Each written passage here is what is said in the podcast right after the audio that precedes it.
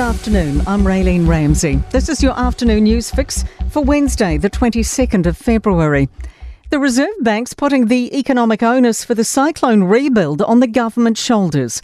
It lifted the official cash rate 50 basis points today, taking the benchmark interest rate to 4.75. Governor Adrian Orr says the government needs to open its chequebook. Reprioritisation of current spending and uh, revenue raising through other alternatives makes the job of monetary policy easier. Finance Minister Grant Robertson agrees. He says the government's gearing up to announce a large spending package soon. Fiscal policy is clearly a more immediate uh, way of delivering support, and that's exactly what we're doing. The number of uncontactable people since Cyclone Gabrielle in Hawke's Bay and Tairāwhiti has plummeted by almost 800 to now sit at 346. Meanwhile, Fire and Emergency is telling people to not dig trenches through silt because they can become unstable as it dries or is saturated by fresh rain. It says people working in waist high silt should work in pairs, ensure someone knows where they are, and keep a means of communication at arm's length.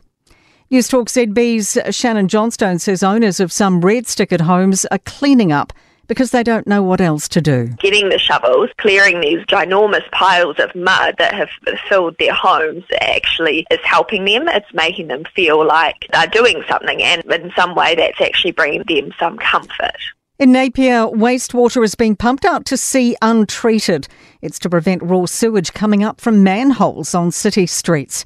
It is likely to continue for days or weeks, and people should avoid beaches and water along Napier's coast. Auckland's emergency management says they've completed about 1,400 building assessments across the city, with 215 homes red stickered. Electricity's back on in Karekare and partially restored for Bethells, Piha and Muriwai. Duty Controller Rachel Kelleher is urging Piha locals to stay away from the water today. We are aware of a king tide, a king high tide, and unusually large swells at Piha Beach today. Surf lifesaving are not on guard, so we're asking people to stay away from the go swimming or surfing. The Transport Minister is seeking assurances about Interislander's ferries after waves of sailing cancellations following breakdowns at both ferry companies. Many journeys have been canned with no replacements. Michael Wood says two new Interislander ferries on order will help in future. The first one is due for delivery in 2025. What we need to do is to make sure we have safe and uh, reliable services in the meantime. Financial results are in from some key Kiwi businesses.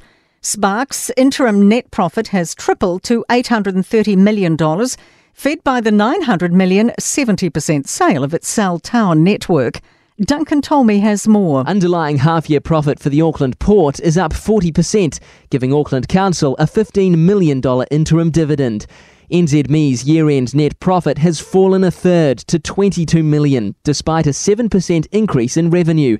And Queenstown Airport will pay a record interim dividend of almost 6 million, with $30 million in revenue. To sport and black cap, Blair Tickner has revealed the tragic aftermath of Cyclone Gabrielle on his family.